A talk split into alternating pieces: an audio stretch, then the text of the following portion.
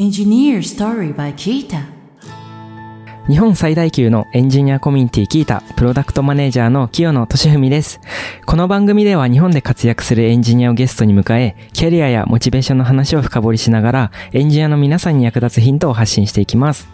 今回のゲストもタイプスクリプト入門の著者でエンジニアのうひょさんです。よろしくお願いします。こんにちは、うひょうです。よろしくお願いします。今回もよろしくお願いします。今回、うひょさんとお送りするテーマは、エンジニアのアウトプットと本の執筆です。はい、今日はですね、うひょさんのあのアウトプットのお話とかいろいろお伺いできたらなと思ってます。お願いします。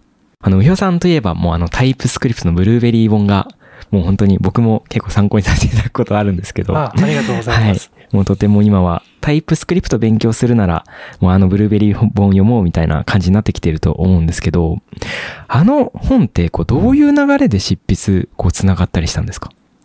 そうですね。うん。実はあの本は技術評論者さんという出版社さんから出させていただいているんですが、うんうん本を執筆する前に、うん。その会社のソフトウェアデザインという雑誌がありまして、あ、はい。そこでいくつか JavaScript とか TypeScript の記事を書かせていただいていた。うんうんうんまあ、その縁がありまして、はい。タイプスクリプトの本を書かないかというふうな打診をもらった、うんうんうんそういう形になっています。あ、そうなんですね。もともと本執筆する前に、もう雑誌の方で、こう、寄稿というか、をしてらっしゃったって感じなんですね。そうなんです。で、うん。その雑誌に寄稿したきっかけというのが、はいそのウェブで、まさにキータさんのところで、ありがとうございます JavaScript とかの記事を書いていまして、はい。まあ、それが、まあ、雑誌の記事書く人を探していた編集者さんの目に留まったっていうところからスタートですね。へえ、あ、じゃあもう本当になんか自分から売り売り込んでいったっていうよりも、こう、日々アウトプットしてるところをこう、見つけてもらって、あの、執筆とか、こう、寄稿につながったって感じなんですね。そうなんです。あ、そうなんですね。なんか実際執筆してみてどうでした？なんか大変でした？相当に大変でしたね。はい、本の執筆の依頼をいただいたのが、うんうん新卒1年目の12月とか、はい。それくらいあ1年目のの時なんですね。ええまあ、本当はもっと前から声はかかっていたんですけども、はいちょっと新卒で入社するばかりで忙しいからちょっともうちょっと後にしていただけませんかみたいなことをはい。言っていて、まあ、やっうんうんとまあ会社に入って半年くらいして落ち着いたところでスタートという流れでしたね。あそうなんですね。当時は、なんかどれくらいで、まあ、原稿が書き上がるか、どれくらい先に今締め切りを設定するか、といった話があるわけなんですけれども、はい。まあ一番最初は非常に余裕をこいて、まあ半年くらいで書けるかななんていうふうはに思っていたんですけれども、まあ蓋を開けてみたら丸はい2年ですね。原稿だいぶ見が上がるまでに。積もりが違いますね。そうなんです。途中ちょっとスランプに陥ってあんまり進まないみたいなことも実はあったんですけれども、なんとか2年かけて書き上げて、そして本を出すことができました。ああ、そうなんですね。じゃあもうだいぶ本当にずっとこうやって生み出した本って感じなんですね。そうですね。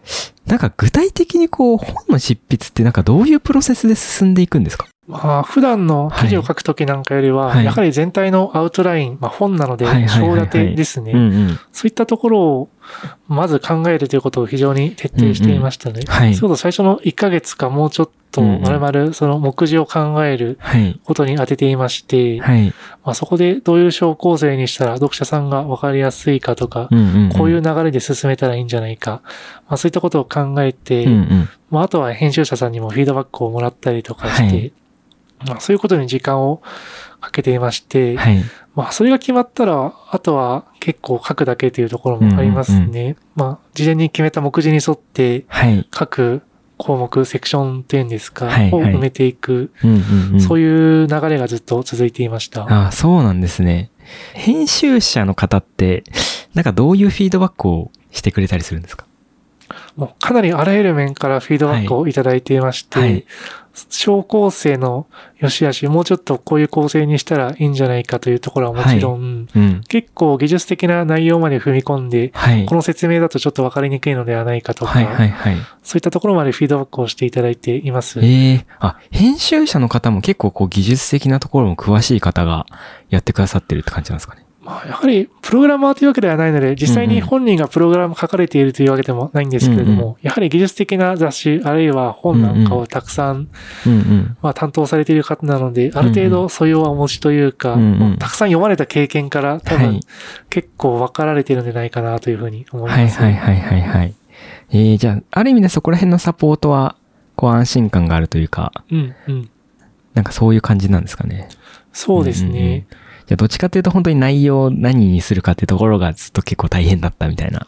そうです、そうです。はいはいはいはいそう執筆始まる前に、まあ、どれくらいのレベルの内容にするかとか、はい。どういったところまで盛り込むかというのもうんうん。結構議論していましたというか、はいはいはいはい。そこを決めるのにもあ結構時間を使いましたね。ああ、そうなんですね。なんか今こうレベルの話もあったと思うんですけど、今回の本って具体的にどういう方向けに作ったとかってあったりするんですか？えっと、まあ特徴としては、はい。あ JavaScript と TypeScript を同時に学べるうんうん、うん。というところを一つの特徴としていまして、はい。つまりあの本が企画された頃というのは、TypeScript というと、JavaScript からステップアップみたいなうんうんうんうん。取り扱いは結構されていたんです。そうですね。確かに。JavaScript をすでに知っている人がプラスアルファで型の部分を学んでうん TypeScript が書けるようになるという状況だったんですけども、なので私の方はもう JavaScript を知らない状態からでもいきなり TypeScript に入門できる。はい。あ JavaScript の部分の構文と TypeScript 部分の型を同時に学んでいく、はい。そういうコンセプトがありました。ああ、そうなんですね。なんかさっきこう、いろんな、どういうレベルにするかみたいなお話あったじゃないですか。ええ、なんか他どういう候補とかがあったとかってあるんですか？テーマ。本当にあの本ははい。結果的にはまさに入門書というところになりまして、はい、うん。難しいトピックというのは結構省いているんです。うんうんうん。本当に紙面の一部だけを使って、他にこんなテーマも、もうちょっとレベルの高いテーマもありますよというところを簡単に紹介している程度で、うんうん。入門書という風な立ち位置にはなりましたね。うんうんうんうんうん。じゃあ結構そこのこう、今回入門書っていう形ではありつつ、なんかまあこ構想の段階では、ハイレベル向けみたいなのを考えてたりしたって感じなんですかね。実は最初からはい。結構入門書という立て付けはもう決まあ、っていうまして、ああの本が企画された時点というのは、うん。新しいタイプスクリプトの入門書というのがもうはいそんなにないと言いますか、はいはい、はい。それまで新しかった本でももうちょっと古くなっている、うんうん。そういった事情がありまして、うんうんちゃんとした入門書を作れば、まあ、新しい入門書として需要があるだろうというふうに考えて、そういった方向に進みましたね。ああ、そうなんですね。まあ確かにタイプスクリプトといえばバージョン、今まだこうどんどんブラッシュアップされているタイミングだとは思うので、結構意外とこう書いてあることと違う仕様になってるみたいなのが、まあ場面場面であったりはするので、まあ確かになって今お話聞いてて感じました。なんか逆に、こう、もしまた執筆中に戻れるならこういう内容も入れておきたかったなみたいなのってあったりしますか今？そうですね。結構読者さんからのフィードバックをもらうと、やはりもうちょっと難しい内容も書いてほしかったみたいあな、ーそういったはいフィードバックというのはある程うんうん度あるんですね。はい。なのでまあそこまで入れてしまうと本が分厚くなってしまうという そうです。どんどん太くなっちゃいますもんね。そうあるんですけども、うんやはりそういったところが、ちょっとハイレベルなところにタイプスクリプトの、まあ、独立性の強いといいますか、特色があったりするところなので、うん。そういったところはもうちょっと触れてもよかったかなとは思います。ああ、なるほど。なんか、なんだろうな。次、本書くとしたら、なんかどういう内容書きたいとかってあったりしますか？あさっきの話の続きにはなってしまいますけど、はいちょっと本当にハイレベルなテクニック、もっとタイプスクリプトの面白い部分というんですかね。タイプスクリプトのそれこそ上級者と言われるような人たちが。どんなことを考えてプログラムを書いているのか、はいはい。そういったところをお伝えできるような内容の本が書けたら面白いなとは思います。なるほど、ありがとうございます。なんかタイプスクリプトにおける上級者のテクニックってなんか具体的にどういうものになるんですかね？そうですね。機能名で言うと、はいマップとタイプ、コンディショナルタイプ、うんうんうんそういったところは私の本ではちょっと上級者向けとして取り扱っていない部分なんですけれどはいはいはいはいも、タイプスクリプトをある程度使いこなす人というのは、そういったところもかなり、まあ手足のようにじゃないですけど、うんうんうんうん使ってくるところがありますので、うんうん。それは、まあ、そういった本を書くとしたら取り入れるところかなと思います。はいはいはい。実はそういったところってタイプスクリプトの言語設計の基礎にもなっている部分で、あ、そうなんですね。えただタイプスクリプトを使いこなすっていう文脈だけでなくて、タイプスクリプトっていう言語そのものうんうん。がどういう言語なのかっていうのを理解する上でも、うんうん。そういったタイプスクリプトの難しい機能っていうのは、うん実は結構大事なところなので、うんうん。そういったところもこう含められたらとても面白いだろうなとは思います。確かにすごい今聞いてて僕も読みたくなりました。なんか本当になんかやっぱ世の中のやっぱ大半のタイプスクリプト使ってる方って、どっちかというとやっぱその JavaScript に型をつけられるっていう、なんかそんぐらいの感覚で使ってらっしゃる方の方が多分多いんだろうなっていうふうに感じているので、なんかよりその型の強さとか、タイプスクリプトだから得られるこう、新しい体験みたいなところは、ぜひなんか、あの、アウトプットなり記事を、ああの、本を執筆してくださると僕も嬉しいなって思ったりしました。そうですね。はいまあ、タイプスクリプトの型を前提に置いた設計みたいなものは、やっぱりあるなと思いますので。ありますよね。なんか、いわゆる、なんだろうな、例えば型パズルというか、もうや、型だけでこういろんなことをできるようにするとか、えええ結構あったりすると思うので、意外とやっぱそういうの学べる場所ってないなって僕も感じてたりします。えそうですね。はい。さすがにちょっと型パズルまで行くと、はいちょっとマニュアル向けみたいになってしまうところもあるんですけど、もっと身近なところでタイプスクリプトのユニオン型とかですね。はいはいはい。ああいうのを活かした設計というのも、まあうんうん慣れてない人には結構難しいのかなというふうには。思って、まあ素の JavaScript だけを書いているとなかなかそういう設計をしようというふうには思い至らないと思うんですよね。はいはいなのでそういった、まあ、タイプスクリプトならではのうんうん。書き方、そういったところはもしと広めたいなというふうには思っています。うんうんうんうん。ありがとうございます。なんか今こう次本書くとしたらってお話伺ってきましたけど、なんかそもそも次本書きたいって思いますか？ま あ、あの本書くの相当大変だっはいた。のはありますからね。すぐには、そうですね。2年ですもんね。そうなんですよ。本当にプライベートな時間をある程度ずっと執筆に割いている、はいそういう時間が続いていましたね。うんうん。なんか、あれですよね。仕事もやりながら執筆もやってらっしゃったって感じですよね。そうです。仕事は普通にフルタイムでやっていましたので、うんうんまあ、仕事終わった後の夜の時間とか、休日とか、ああ、確かにしんどそうですね。なかなか。まあ、当時は結構情熱もありましたので、はいちょっともう一回情熱をチャージしないことには、また情熱が溜まるのを、あの、楽しみに待っています。ありがとうございます。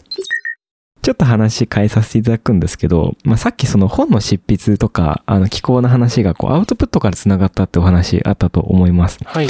で、そのアウトプットのところについてもいろいろお伺いしてみたいんですけど、今本当にうひょさんブログもそうですし、まあ、SNS とか、まあ、き本当にキータとか、あの、禅とかいろんなところでアウトプットしてらっしゃるなと思ってます。で、なんかそこら辺のこう、アウトプットをこう、し始めたきっかけというか、なんでしてるのかなみたいなところをお伺いしてもいいですか？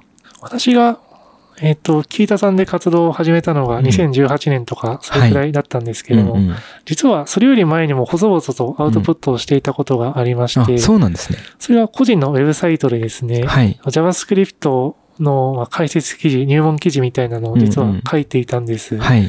それはもう結構早くからメンテをしていまして、2010年代の初めとか、ええあ、それくらいかすごい長いことやってたんですね。そうなんです。まあ当時は全然知名度もないので、はい。それを知っている人なんていなかったんですけれども、はい。私びっくりしたのが、やめ太郎さんと知り合った時に、はい。その、キータにデビューするより前の私のことを知っていて、はい。そのサイトのことファンですって言ってくれええそうなんですね。方それが実は嬉しい思い出としてありまして、はい。で、なので、そうやって JavaScript の解説記事を書いていたっていうのが実はアウトプットの始まりなんですけれども、はい。それはなんで始めたかと言いますと、はい。まあ当時の他の JavaScript って検索すると出てくるような入門記事が、はい。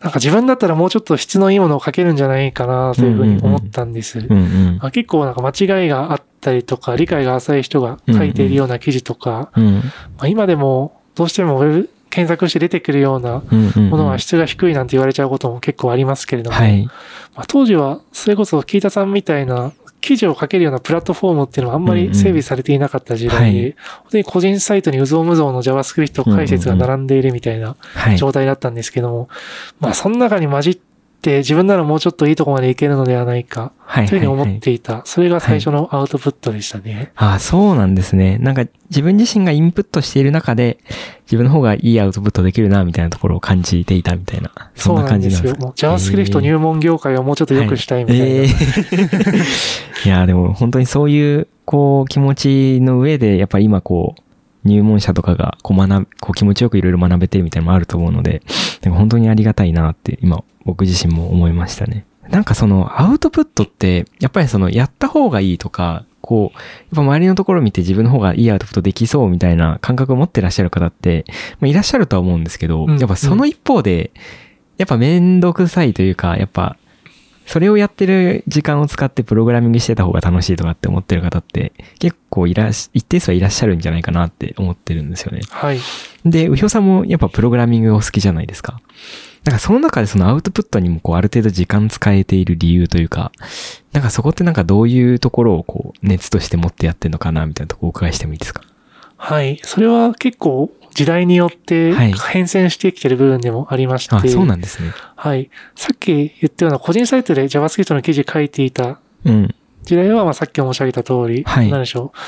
なんかもっと世の中を良くするじゃないですけど、うんうんうんまあそういった気持ちがあったんですけども、はいまあそれこそキータさんに進出し始めた2018年とか、それ以降、まあちょっとモチベーションが変わってきたところがありまして、なんでしょう。当時のキータさん結構うん。競争がすごい白熱していた印象があると言いますか、はいはいはい。なんでしょう、そう、いいねの数を競っていたようない時代がありまして、私もちょっと競いたいなって実は思ったんです。はいはいはい。なんでしょう、こう、いいねの数はある程度、まあ、そればっかりを目的にするのは良くないと思いつつも、うんうん。結構まあ、私に対する評価の指標みたいになっていたところはあるので、自分がここに飛び込んだらどれくらいいけるんだろうというのが気になったと言いますか。ちょっと自分も、まあ、これまで培ったではないですけど、そのアウトプット力っていうのを試してみたいと思って、はいはい。それでキータさんで記事書き始めたというところはあります。あ、そうなんですね。ある意味でこう、ちょっとゲームっぽいというか、うんなんかそういうこう感覚でもアウトプットやってらっしゃったみたいな感じなんですかね。そうですね。あ、そうなんですね。なんかそのアウトプットをしてる時間使えば、要はプログラミングとかはできるじゃないですか。うん。うんなんかそこをこうアウトプットに使えてたのって、な、なんなんですかね。その瞬間はプログラミングの楽しさとかを超えてたみたいな感じなんですかね。そうですね。記事を書くことの楽しさっていうのははいかなりあったかなというふああ、うにそうなんですね。思います。うんうん。まあ、結構、まあ、プログラミング、本当にプログラムを書くのとはちょっと違った、まあ、頭の使い方、あるいは知識が要求されるんですよね。はい。記事を書くことというのは。うんうん。まあ、特に記事を書くためにうん自分の知識がさらにつくうんということも結構感じていましたので、うんうん。まあ、そっちの方にちょっとメリットを感じていたというか、はい。まあ、記事を書くことを通して自分の知識をレベルアップさせる、そういった目的もあったかなと思います。ああ、なるほど。じゃあ本当になんかアウトプットもある程度なんて言うんだろうな。まあ学習、自分のにとっての学習とか、まあその一種のプログラミングのそのプロセスの中でこう一緒にやってたみたいな、そういう感じなんですかね。そうですね。ああ、なるほど。ありがとうございます。じゃあそこはあんまりこう切り分けずにやってたみたいな感じなんですね。そうですね。本当に両方を並行してやっていたようなはいイメージがあります。はいはいはいはい。ありがとうございます。で、また、今また、なんですかね。まあ、キータも使ってらっしゃ、あの、使っていただけてるなと思いつつ、また今禅とかもいろいろ、本当にいろんなところでアウトプットとかやってらっしゃったりするじゃないですか。うん、うん。なんかその、知識だけじゃなくて、こう、本当にインタビュー形式のいろいろなところでのこう、ご登壇とか、なんか、そこら辺のこう、モチベーションがまた、こう、なんだろうな、キータ使い始めた頃とは、また変わってるとかってあったりするんですかね？はい。おっしゃっていただいた通り、まさにちょっと変わっていて、あ、そうなんですね。はい。最初の方はもう競争に飛び込むぜみたいな感じではあったんですけども、はいはいその後またちょっと元に戻ってきたと言いますあ、か、そうなんですね。それはちょっと、まあ大げさな言い方ですけど、世界を良くしたいみたいなところですね。うんうんう私の持っている知識とか、うん。あるいは、最近は単に知識じゃなくじゃなくて、私の思っていること、うんうん私の考え方、うんあるいは私の思想っていうんですかね、うんうんうん。そういったところをこう発信してあげることによって、まあ、はい人々の役に立つのではないか、はい。という思いが結構強くなってきまして、うんうんそれを意識したアウトプットっていうのを、ここ2、3年くらいですかね、はい。はやるようにしています。あ、そうなんですね。いやー、すごいな。なんか本当に、あの、いろんな方と、このポッドキャストとかでもお話ししてきたんですけど、ええ、なんかやっぱりその、なんだろうな。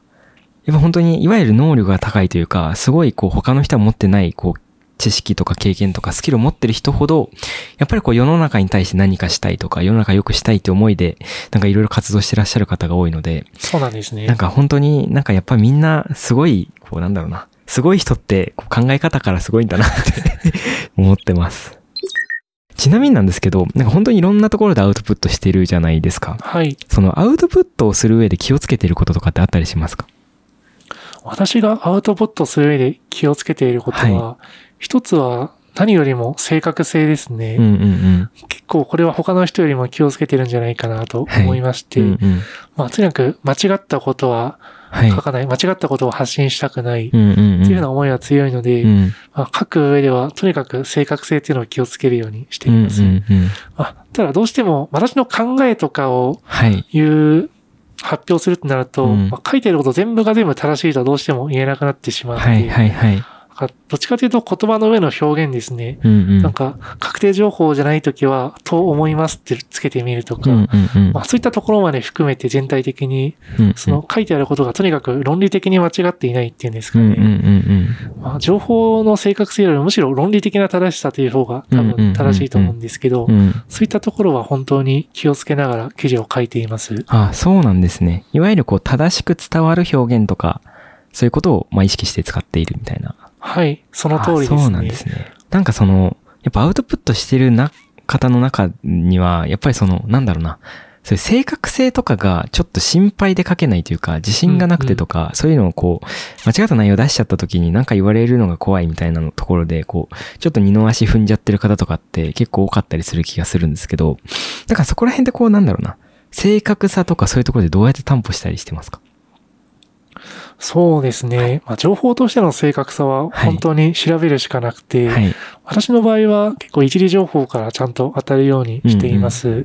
つまり、HTML、JavaScript、そのあたりだと、要するに Web の使用書ですね。うんうんうん。W3C とか WG とかが出していはいはいるあのあたりは参照しながら。記事を書くようにしています。はいはいはい。あとはさっきも言ったように、うん思いますを連発することですね。はいはい。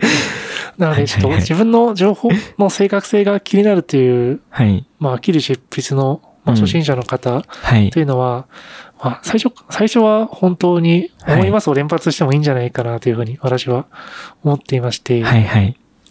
ぱり断言されちゃうとそれはそれで、やっぱりどうしても、いくら記事書くの慣れてないとは言ってもダメでしょうとは正直思うんです。間違った情報を発信すんなよって正直ん私は思ってしまうので、あ間違ってるかもしれないなと思ったら素直に、いや、ちょっとここ間違ってるかもしれないんですけど、私はこう思いますって書く。そういったことを意識するだけでも、うんうんうんなんでしょう、まさかりが四方八方から飛んできたりとか、そういうのは避けられるんじゃないかなって思います。確かにその、なんだろうな。明らかに正しそうな言い方をしているけど間違ってる時に、やっぱそういうまさかりとかって飛んでくる気がするので、うんうんなんかそこは変にこう、着飾らずに、本当にわからないことはわからないなりに書くみたいなことが、まあ大事だったりするんですかね。はい、私は本当にそれが大事だと思います。ありがとうございます。僕もすごいあの、アウトプットのところの、こう、参考になりました。ありがとうございます。はい、まだまだですね、お話ししたりないので、次回もうひょさんとお送りしたいなと思ってます。はい、今回はですね、うひょさんにアウトプットについていろいろお話伺ってきました。なんか本当に今までのあの、ポッドキャストにあの、参加いただいたゲストの方も言ってましたけど、やっぱりこう、能力があったりとか、こう、本当にアウトプット力がある方って、やっぱその世の中のためにみたいなところがすごいこう、なんだろうな、気持ちとして強い方が多かったりするなっていうのを本当に感じて、あの僕自身もやっぱりそういうなんだろうな、自分のためにっていうよりもやっぱ世の中のためにいろいろなことをやっていきたいなって改めて思いました。さて、この番組では感想や質問、リクエストなどお待ちしております。番組詳細欄にあるリンクよりお気軽にご投稿ください。X ではハッシュタグエンジニアストーリーをつけてポストしてください。そして Apple Podcast や Spotify の Podcast ではレビューもできますので、こちらにも感想を書いてもらえると嬉しいです。キータ株式会社はエンジニアを最高に幸せにするというミッションのもと、エンジニアに関する知識を記録、共有するためのサービス、キータ、エンジニアと企業のマッチングサービス、キータジョブズ、社内向け情報共有サービス、キータチームを運営しています。ぜひ、カタカナでキータと検索してチェックしてみてください。お相手はキータプロダクトマネージャーの清野俊文でした。